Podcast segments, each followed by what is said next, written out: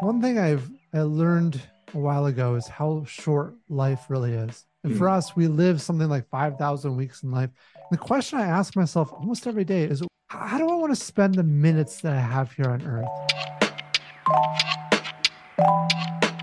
But the thing is, you bring smart, talented, some of the best people in the world together, and they make change. They can make things happen. Mm. And you have to have trust in yourself and your own ability to solve problems and your team's ability to do that. If you can do that, you can change the world. What is up, our fellow legacy warriors? We, at times, may feel like we can't make a change. There might be some of you that feel as if what's the reason for even trying to create change because a lot of times resistance pops up or life shows up and it will test our will to really see if we're truly about what we're speaking on, about what we're sharing with others, and it's a test to see if you're truly about what you're talking about. In this episode, we had the great pleasure of interviewing and having a great conversation with Mike Kading, CEO of Norheart. And it's one of those powerful pieces when you have a conversation and you speak with somebody that is passionate to make a huge change to inspire others to go make the change that they want to see to create that legacy that they're building. And so hopefully Mike gives you different nuggets that you can take to go create that legacy that you want. Within the episode, a couple things that we talk about is creating impact. And by creating impact, how can we impact others, which is a huge thing. And then the power of a properly built culture and think about that. If you don't have a properly built culture and the culture isn't there, you're losing out. And so you have the chance to create that culture that you want to see. It's up to you to make that change and to steer in that direction that you want to go. Enjoy the episode, and we'll catch you later, our Legacy Warriors. What is up, Legacy Warriors? coming in with another episode of Legacy Digging with Two Native Sons, Scott Brandt, Patrick Murakami, and today we are here with our guest Mike Kading. Scott, do you want to make this intro because you do such a good job of edifying? I think it's a, a unique approach because the conversations that we have have the conversation with individuals that are trying to do something different, trying to make a change. And I find it unique, Mike, for what you're trying to do because when I think about apartment living and that type of situation, I'm like, I don't know if there's really a way to make a change to really create a legacy on what you can do because everybody's like apartment living, like, okay, it's cool. But when you think about it, Mike, with having that approach of trying to change the industry, so the big approach for you, just trying to make a, a change in general. Um, what does it mean to you in regards to really being able to put your fingerprints on creating a massive change that needs to happen? And in an industry that maybe a lot of us assume that we can't do it. So what does that mean to you when you think about putting fingerprints on something that a lot of people assume can't make a change in it Mm, what a great question. Well, first, thanks for having me here. I'm super excited to be on your podcast. One thing I've I learned a while ago is how short life really is. And mm-hmm. for us, we live something like 5,000 weeks in life. And the question I ask myself almost every day is how do I want to spend the minutes that I have here on earth? And for me, I have always wanted to make some kind of meaningful, positive impact on the world. That's why I'm here. I could honestly, I could care less about money. I could care less about fame or what have you. I care about how we can positively impact others because mm-hmm. that's the legacy that you ultimately leave here from life. And so uh, the way we look at it is we're driving down the cost of housing and uh, we're already achieving 20 to 30% reduction there. We hope to get to 50%. But imagine what that means someday. That means someday your rent could be half, or your mortgage mm-hmm. payment could be half. And when you look at societal issues, that's one of the biggest issues we have today is the fact that our cost of housing is a huge part of our overall expenses and it's rising faster than salaries and so i think that's the kind of impact that we can have uh, on our nation and hopefully the world within our lifetime mm.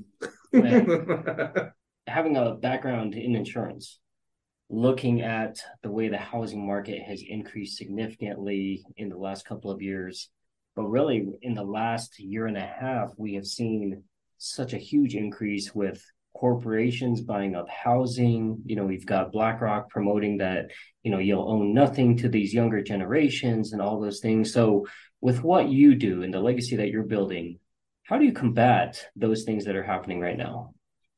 You know, it's at the end of the day, what drives down the cost of housing is by driving down the cost of construction, right? Mm. It's a supply and demand issue. Yeah. There's not enough supply for the amount of demand that's out there. And so these institutions see that and say, okay, let's jump in there. We can make a lot of money, a lot of profit by jumping in and doing this, which is great. I respect them for that. But it doesn't help the end consumer. And so the way you help the end consumer is by providing enough supply to the market that supply outstrips demand. And so you can only do that effectively if you can drive down the cost of construction. And for us, that's been our big heart. We're already about 20 to 30% less, but we think we can achieve 50% or even more. Mm. If you look at industries like manufacturing over the past 60 years, they've improved productivity by 760%. Look at agriculture, it's improved 1500%. You guys have a guess of what construction has done over the past 60 years? Nope. Nothing. Well, ten percent. Oh. Gotta give them credit where credit's due, but it's terrible. wow, that is terrible. horrible. So the simple approach is just take the lessons learned from manufacturing, and apply them in to construction. Now it's a lot harder to do in practice, but that's the essence of what we're working to do. Hmm. Well, and I think the the starting points for yourself, Mike, were you ever exposed or did you ever have a drive to get in as an entrepreneur? Because reading the bio, your dad passed away suddenly, and it, from what it seems like, it was unexpected.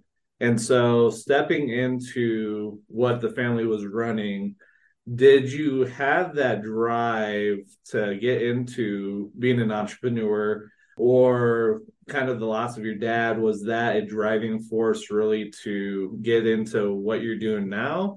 What led to where you're at now and what you're trying to create and the legacy that you're wanting to leave behind? You know i i think there might be a, something a little screwed up in my mind in the sense that like i was born with this like innate just wanting to make a big impact right? Wanting to positively impact in the world. That's like how i'm hardwired to my core and so uh, even as a young kid, there was things that we were doing that were already kind of changing the little spheres and the worlds that I was in.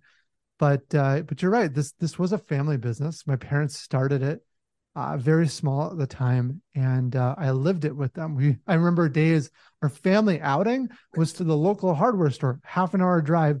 We we would fill up eight different carts and then bring them to our my dad's little trailer pile this trailer high to the sky and drive down the road kind of in this crazy manner uh, to help them build these small buildings that we were building at the time. Mm. And so eventually I went off to college and uh, I was, I, you know, my degrees in computer science, mathematics, and management, and a few other things. And I knew I wanted to make an impact in the world somehow, but I didn't know how. My dad really wanted me to join the business. But here's the thing is I didn't want to join originally because I don't want people to think it was given to me. Mm-hmm. Right. I wanted to make some kind of impact, but I didn't want, you know, people look down on, on the way I got there. And eventually I had to work past my own ego on that and realize, hey, I can take this small business, take what's given to me in life and do something impactful with that. And so that's what we did. Uh, my dad and I were together. Uh, it was a lot of fun. Uh, but not long after I started, my dad passed away. Mm. And that was that was really tough. And in some ways, like I didn't know what I was doing. But looking back at it, honestly, I think that was sort of the magic mm. because we could start questioning everything because I didn't know the right way to do things, right? and I didn't have someone to come back and tell me, stop doing what you're doing. And so that is what started this like ball rolling on trying to do something different in an industry that's been stagnant for 60 years. Mm. And I love that. Um, you know, there's something to be said about forging your own path, right? Mm. And we live in this day and age where I feel like it's harder and harder, and it's very rare to maybe find something that hasn't been at least talked about, right? Um, but you know, when you find people who turn around and say, you know what, this deserves change, this needs change, people need to change. And it just takes one person mm-hmm. to dare themselves, right? To be able to go in. And even if it's the same process, but utilizing a different twist on there, or maybe coming up with a, a different solution, that's what inspires change. And, and what's so crazy is that people are so afraid of change and yes. people are so afraid to dare to do something differently or come to the same solution with a different process and everybody all of a sudden oh you can't do it that way. Oh no that's not okay. That's not how we do it. So uh, I, already man um, i'd love to hear how you're coming full force with everything. I think that's something to be said. And you know i, I feel like that you're probably too humble to probably say it but it's almost kind of like you take on this challenge because I, I do the same thing when people say you can't do it that way. And yeah. then it's kind of like hey hold my beer right so no that kudos to you man that's so cool it's so exciting to know that people like you are out there that people are uh, are taking this and saying you know what 10% is not nearly enough so true too you mentioned that fear of change I think this industry is full of people in that kind of sphere. There's, mm. I've done it this way for 60 years. Don't tell me how to do my job. And like, there, it's a, it's a lot of work to, to change that perspective and be willing to take some of those big bets. You know, even this past year, we jumped into precast concrete manufacturing as well as wall panel manufacturing. And those things a year ago were terrifying, right? Even to me, like, we don't know what we're doing. We got to figure this out. But the thing is, you bring smart, talented, some of the best people in the world together, and they make change. They can make things hmm. happen. Mm. And you have to have trust in yourself and your own ability to solve problems and your team's ability to do that. If you can do that, you can change the world. No, I think that's a huge point is finding and building your team with individuals yes. that exceed what you're doing that bring a zone of genius that maybe you're not strong in and having them really focus on that zone of genius so that way you can focus on your zone of genius to enhance what you're able to do and i think that's a huge thing being mindful of that i think as an owner of a business is much needed but a lot of business owners as they're going through building what they're building have that fear factor of letting go because a lot of people build a business from scratch and they're like it's my baby so i mm-hmm. can't give up control of xyz but in the long run they ended up hurting themselves because they are focusing on stuff that they're not strong in and instead of giving that up and building the team properly they want to take everything on and hold it tight and then they end up strangling their business where no growth happens or it's a very slow, stagnant piece, and then you potentially have the death of the business because it didn't do what you wanted to. And I know that was one thing that you highlighted when we had the pre-call was the culture piece. Oh yeah. And so when you're building your business, that culture that you want to build, what does that look like? And then how do you go about to enhance or make sure that the culture doesn't get stagnant and that you are progressing forward and making the impact that you want to make.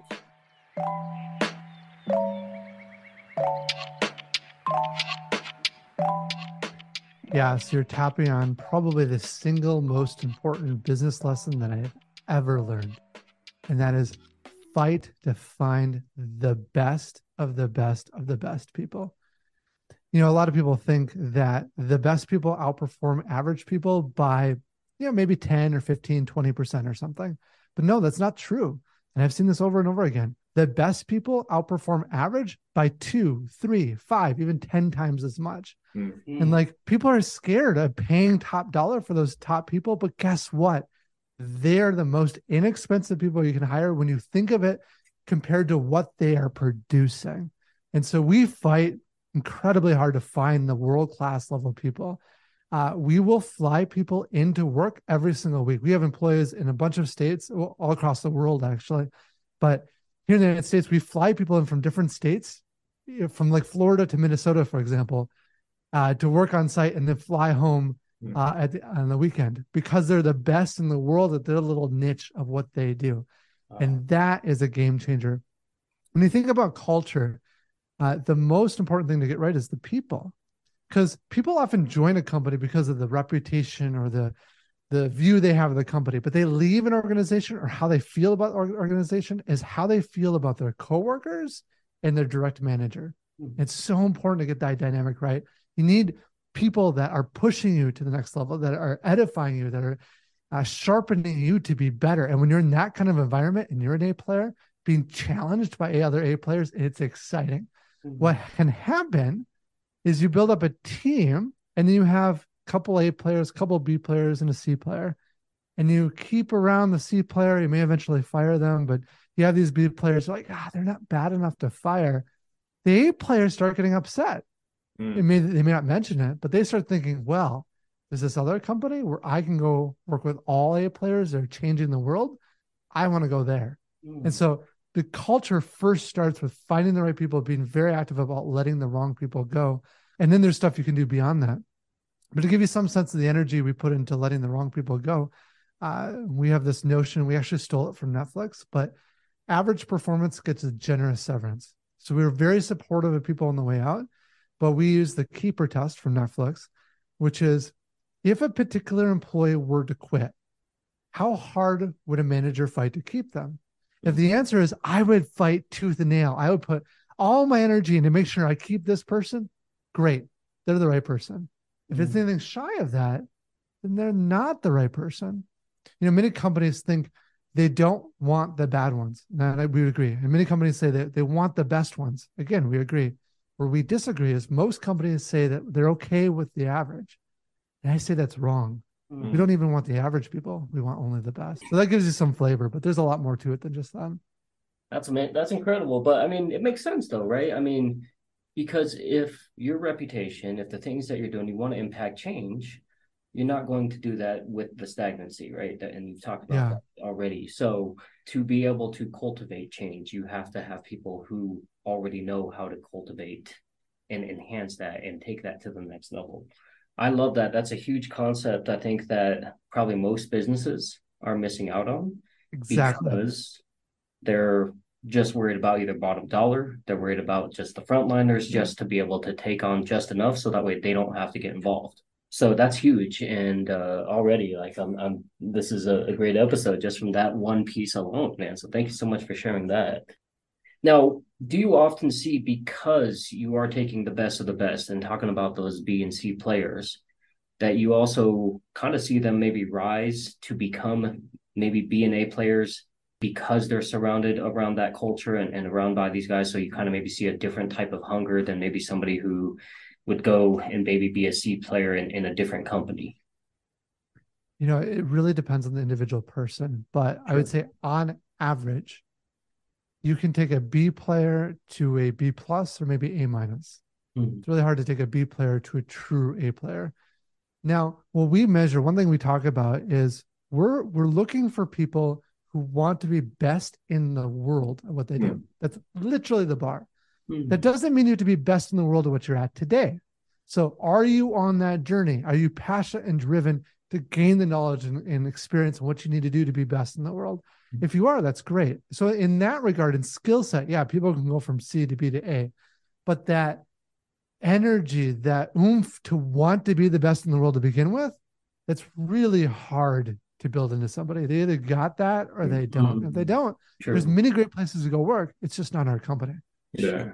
Well, I think that's a, a unique thing though, too, because the way society has driven a lot of standing out and really having that drive to be the best of the best a lot of times people will go share that or share ideas do whatever they need to and then they get brought down. So they're in uh, the crabs in a bucket mentality where everybody else around them is like nope you're not going to do that. Let me pull you down.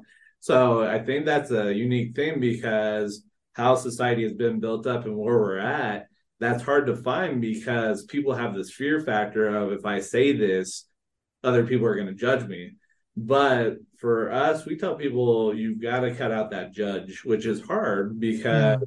that's a safety net for a lot of us is if I do this, I'm going to get kicked out of the tribe, which back in caveman time, yeah, that was dangerous for you because without the group, you might get killed off. But in today's day and age, if you get kicked out of the tribe and the group because they feel that you're bragging or whatever they want to label it as because of their own fear, people miss out. And so I think by giving that culture where we're looking for the best of the best and we want to hear what that is for you is huge because you're lighting a fire and you're tapping into that drive that a lot of people have and want to showcase but they don't have the outlet because society in general is driving that down and say you can't show this.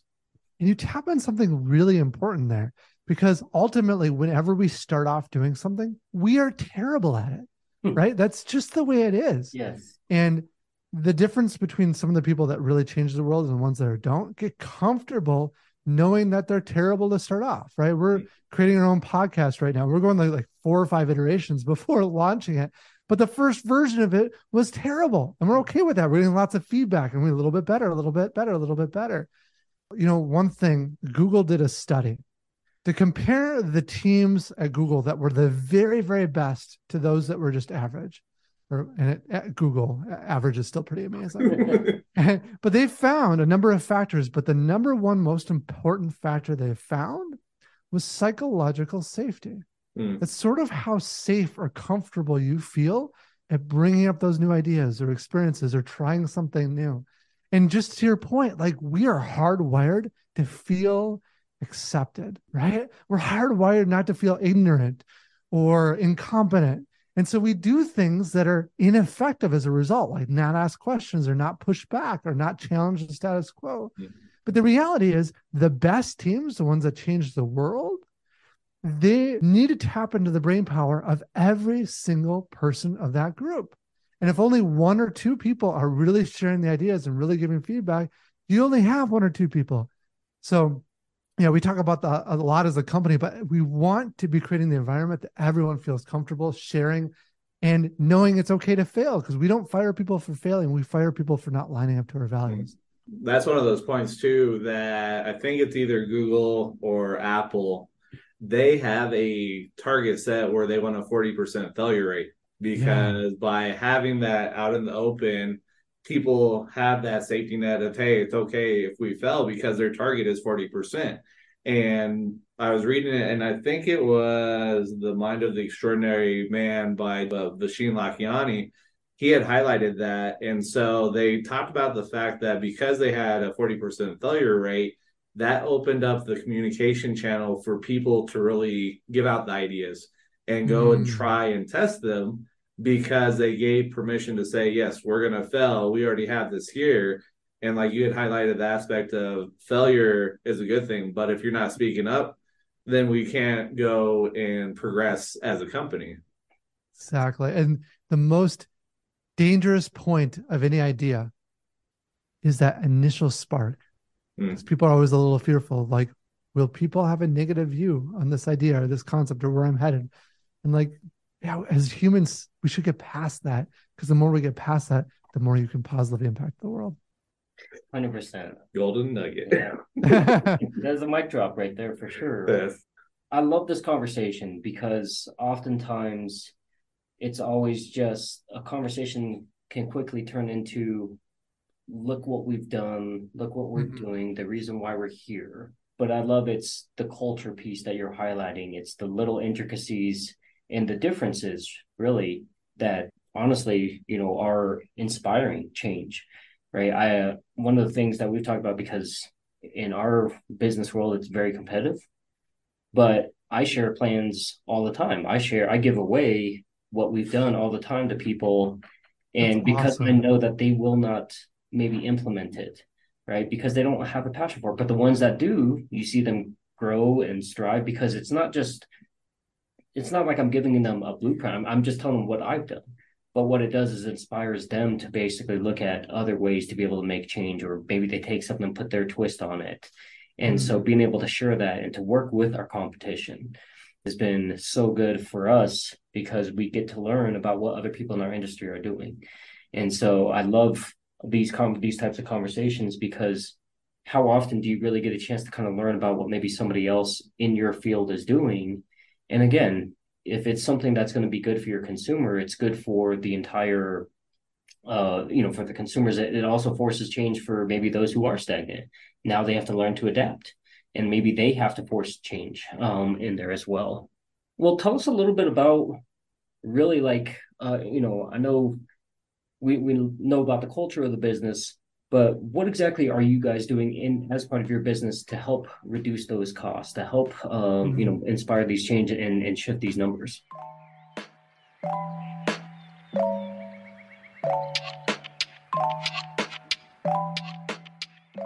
so at a high level the really simple way to think about it is apply apply what's been learned in manufacturing and other industries to construction so what does that actually look like one of the first things we did was we looked at the fact that construction is broken into many different companies. Mm. And so your owner is different than your developer, who's different than your general contractor coordinating construction, who's a different company than your subcontractors, your plumbers, your electricians, your HVAC companies.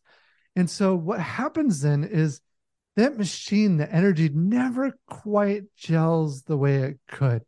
Um, imagine if uh, a construction company were to build cars at maybe a Toyota's plant, for example.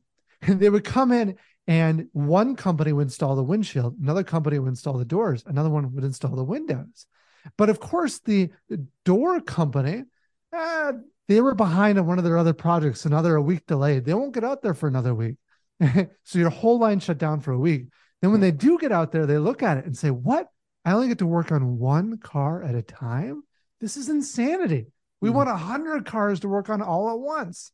So what the subcontractors want aren't isn't necessarily aligned with what efficient manufacturing processes are. So that's one thing was bring it all in house.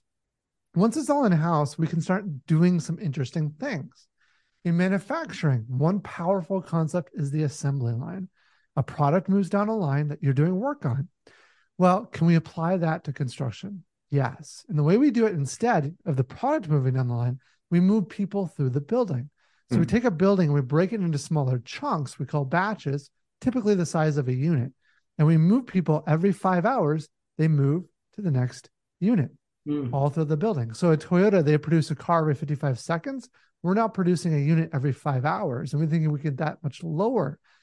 Overall, it takes a project that may have been 15 months down to nine months. And so wow. those are some of the techniques that we're using. Very cool. Man, just makes you wonder, right? Because um, and again, this is something where again, general construction typically says, "Oh, we've got this. We're going to go ahead and do this. I'm going to bring in the sub for these guys, and and they'll do this portion." But like you said, you know, who who knows how long it'll take, and then they go. Maybe they have five or six, but then each one is just kind of doing one at a time until it's complete to be able to move to the next one. So this fast forwards that. Um, and again, by having that in house, knowing that everybody's come there, then you're bringing these people from all over the world to come in and do all these things, it expedites that time quite a bit. Absolutely. And, you, you see too is when you build the right culture, now you have a spirit of cooperation. In uh, in construction, stereotypically, and this is pretty often the case, the culture is actually very, I would say, toxic. That maybe is too strong of a word, mm. but it's this rough and tumble kind of man eats man kind of world out there. There's swearing and yelling at each other and what have you. I, I've had cases where one contractor will rip out out of the wall what another contractor did oh, because wow. they didn't like the way it was done or what have you. It's, it's that kind of energy that comes out there. And so bringing it all under one roof with the same culture and the spirit and the positivity that we look for. Now, instead of that fighting, you have support. So if the trade ahead of you is actually behind, what we see now is our team says, you know, I was a plumber, but you know, I can come help run some wire for a little bit to help you guys get caught up. It's mm. that kind of spirit energy. It, it changes the game. That's awesome. No, I think it, it's one of those things really to bring and create that cohesive unit because with the the cohesiveness and the unity that drives the progression and to be able to do bigger things because every little piece there is a boat and then like the saying goes rising tides lifts all ships. Exactly. So it's the same thing here is creating that unity and that's a major responsibility for a business owner to create that piece, but it can be tough because we're having to take the time to learn about every little intricacy potentially. And because of that time factor, we kind of throw that to the side and we're like, no, we won't worry about that. We kind of throw everything under one roof and then we're to go and control, not really control, but drive everything the same way which doesn't create the efficiency piece, which is a crazy thing. But that's also the fact that as business owners, things change. And so to stay uh, consistent and afloat, you've got to be adapted to the change. But a lot of people don't want to adapt to change because it's scary and you have to adjust doing what you used to do and understand that the only consistent in life is change but we want to fight back against that because it's a scary factor. Yeah, I love that. Mike, how are you guys able to? Um, so obviously, we know cutting down time, and we know that's going to cut down uh, cost tremendously. But uh, are you guys able to cut down on cost of resources and, and things like that as well? And if so, what does that process look like? Yeah, so for materials, it's been really interesting, especially the last couple of years with COVID and supply chain headaches and what have you what we find in construction materials is it's sort of a good old boys club. Hmm. You have your supplier and they work with the distributor who works with the manufacturer and they they're okay with their network, they're happy, they don't want to anger any of their current suppliers. Hmm. And so there's a profit margin taking each one of those steps. They were like, why do we have that? Like we're at a scale now, like let's just drive up in our truck, we'll pick up the supplies directly from the manufacturer and we'll we'll be on our way but uh, there's hesitation there. So that's been one interesting challenge as we've been slowly breaking through that. Where we've had actually quite a bit of success though.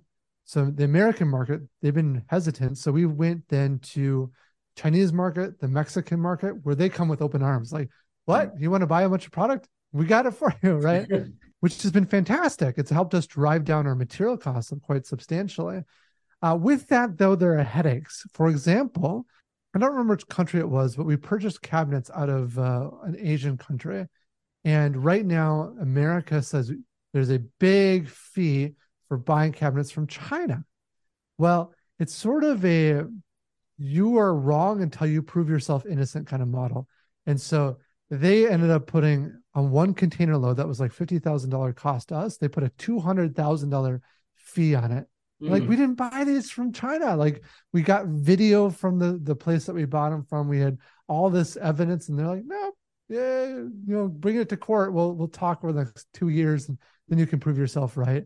So it's it's there's really interesting challenges to all of it, but it's at the end of the day, as a company, we have ten thousand problems. It's just having the people and the capability to solve the problems as fast as they come in.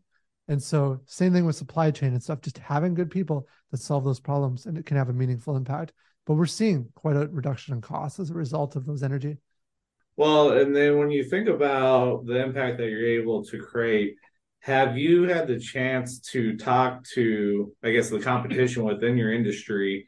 Have you been able to sit down and have an open discussion with others to help them potentially see a different perspective to potentially take something that they can implement to create change, the necessary change? Or has that been something maybe that hasn't taken place yet? Or is that something that you have for a future planning piece to really make the impact that, based on what you're saying, is making the impact in other people's lives? Where is that for you at this point? That's a great question. You know, um, there are two strategies to reaching the kind of impact we want. Yeah, one is bringing other developers and people to get up to kind of what we're accomplishing. And I think that's definitely a key viable part of this. Another part of it is like we're building out the infrastructure in a way that can scale to make the impact even if others don't follow us. Mm-hmm. Uh, we have had conversations with different developers over time, and what again, this is stereotypical, but they tend to be very ego driven. I know the answer kind of people right? And they're very unwilling to have a discussion, or maybe mm. they look down at me and like you're just a pipsqueak, like get out of here. I, I I don't know why that dynamic exists, but it does. at least the people we've talked to. The second part of it is the ideas are the easy part. What's really, really hard is execution. I think Elon Musk talks about building a car is hard, one car. Building the system that builds the cars is 10 to 100 times harder. Mm-hmm. It's so true here. It's hard to build a building. It's so much harder to build the system that builds the buildings. So I guess uh, initial thoughts come to mind is are existing builders maybe the right niche for this, or is this maybe something where you find somebody who's like, you know what, I've always dreamed of being able to do that. I just maybe didn't learn the traditional methods, or I didn't get maybe the right upbringing to have those skill sets. So could maybe this new wave or this system be approaching maybe new potential builders or people who are interested in that type of realm versus maybe people who've been traditionally doing it for a long period of time. Yeah, I think anyone with an open mind can apply it. It takes an, an open mind and a really good problem solving capability, and then a, a high propensity for learning, right? Yes. Reading a lot, learning a lot, watching a lot of podcasts like this, right? If you have all of that, you can, it doesn't matter if it's construction or any other industry, you can change that space. Sure. You know, when we think about staff members, what's really interesting is we really hard to hire people with experience, but so often we don't hire the people with experience, not because we don't want them, because they don't have the right values. They don't have the right way of thinking. So in that regard, like if you're looking for a job and you don't have experience in this industry, like you're almost the better fit because if you got the right spirit energy, you'd be a better fit for that industry. Yes. And they don't have the bad habits maybe that have been formed yeah. and things like that. And it's a fresh canvas. Absolutely. Yeah. I'm excited to really see the disruption take full force to the whole country because it needs to happen. Yeah. Yeah. 100%. So are you guys, I mean, does it even matter a lot of the market trends for you guys because of what you're doing? Are you strategically, um, you know, trying to target into maybe these faster growing cities, things like that? I mean, what is kind of some of that insight, or what, how does that help you guys along?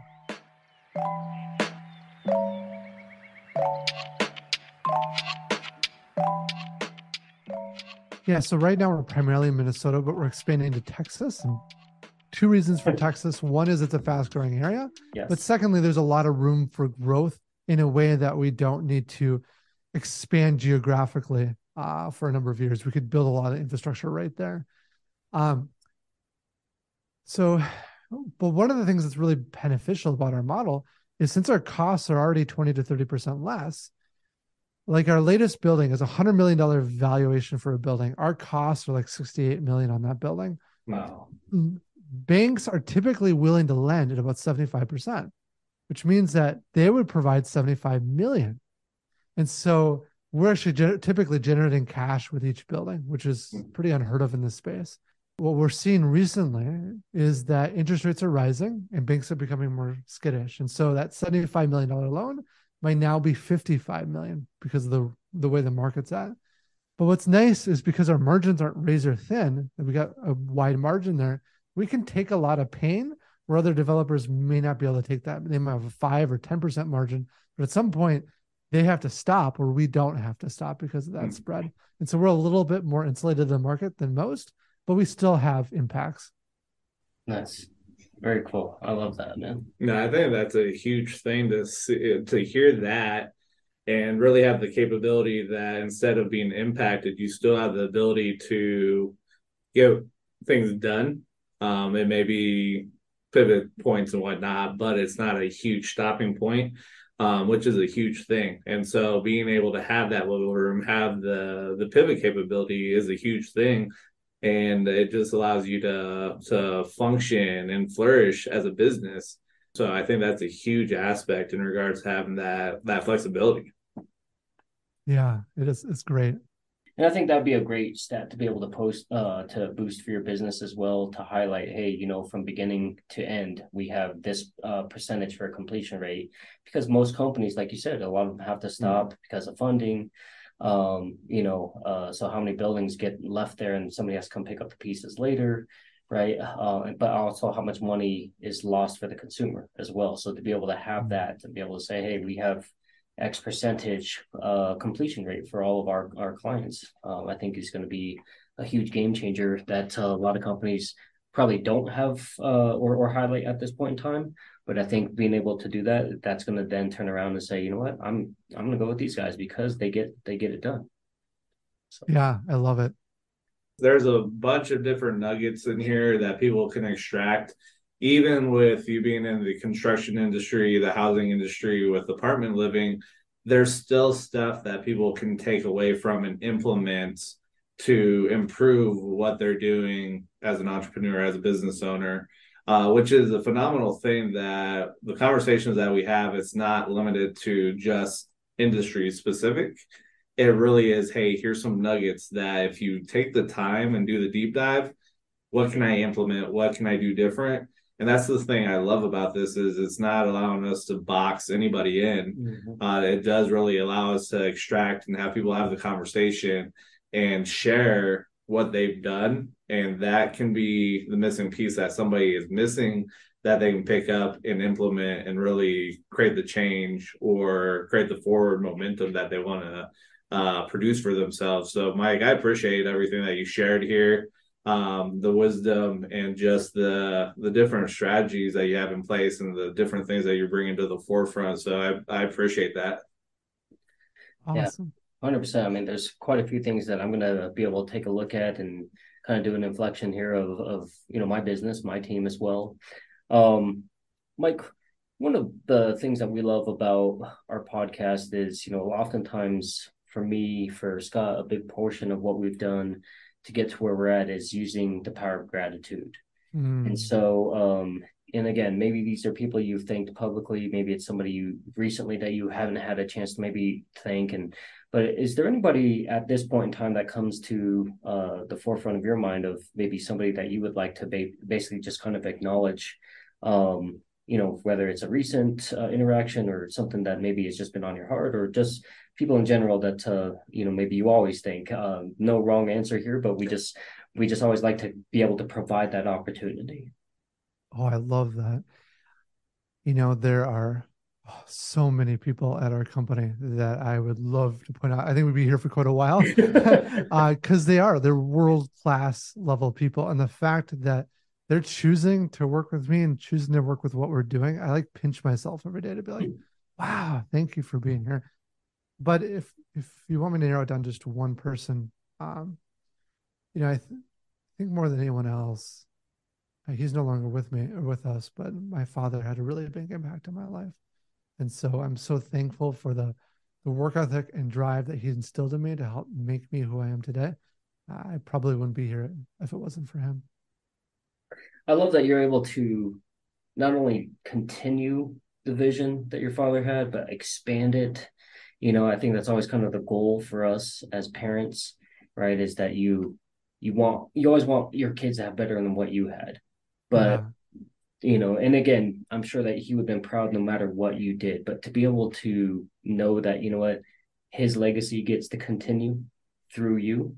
Um, but it's you're also in your own outright building your own legacy, uh, inspiring change and all those things. You know, to me, it's just a beautiful thing, especially as a father. You know, I'm trying to instill some of these things in, in my son. So at seven years old, you know, he's a business owner, and trying to teach him all these uh, skill sets. But you know i think that's it, it's such a cool thing to be able to see your kids flourish and to be able to you know something that you know anytime they develop a passion for something a lot of times it doesn't align with the parent but they do it because of support but to be able to kind of see again and again i'm sure there was like you said there's resistance because you want to build your own thing but to have it kind of aligned to go with that you know it's such a, a really cool story uh, and a continuation of the legacy so thank you so much for sharing that what are the, some of the best ways that uh, you know people can continue to really follow the story of what you guys are doing? How can they connect with you? How can they continue to follow the path and journey um, and all those things?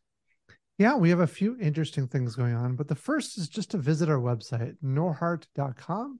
That's N O R H A R T.com. But there you can see one thing we're doing is we're working on a new podcast. The idea the name of it is called Becoming a Unicorn. And the hmm. idea is, is looking at small companies as they grow to billion dollar enterprises. We're taking mm. kind of a deep dive into that. Uh, so if you want to learn more, I can visit that page. Another thing we're doing is our Norhart Invest platform.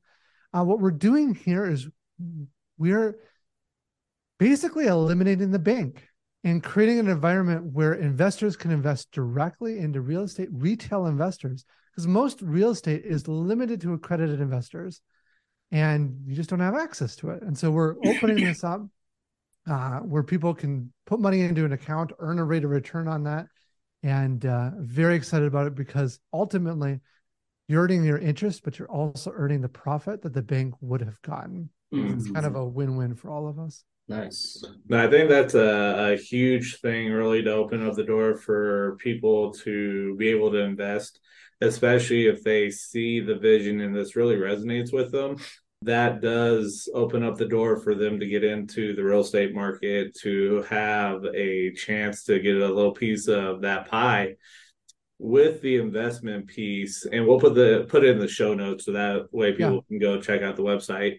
And then uh, would love to know once the podcast is released so we that way we can go check it out and share it with the audience but when it comes to the investment piece and giving that to uh, your uh, customers clients and whatnot is that where it's investing into the properties getting built and finished up and then once they're done and they're complete does the funds that they've invested get returned to them with the interest? Or once the properties are up and running they can still hold the money in there and then they're still receiving the the distributions off of their investment once people are in the property living there. How does that work in regards to the investment piece? Yeah it's a great question. And so the reality is in the long term we'll have a lot of different options. Right now the first option that will be launched will feel a little bit like a bank account. It's not actually a bank account, but you can put money in, earn a rate of return, and take money out. Mm. Or you can put money in and lock it for maybe three, six, nine, 12 months and earn a higher rate of return. Now, it's not FDIC insured, it's not an actual bank account. And so the rate of return is much higher than you would get at a bank. Hmm. Um, but for the right people, that is a could be an attractive investment. What's happening under the hood is it's essentially a fund. It's a fund that's investing in the real estate deals that we're doing inter- internally. Now, eventually, I could imagine this platform extending to feel more like traditional real estate investments, where you're actually holding equity ownership in specific buildings. But at least initially, it's more like the accounts. That's awesome.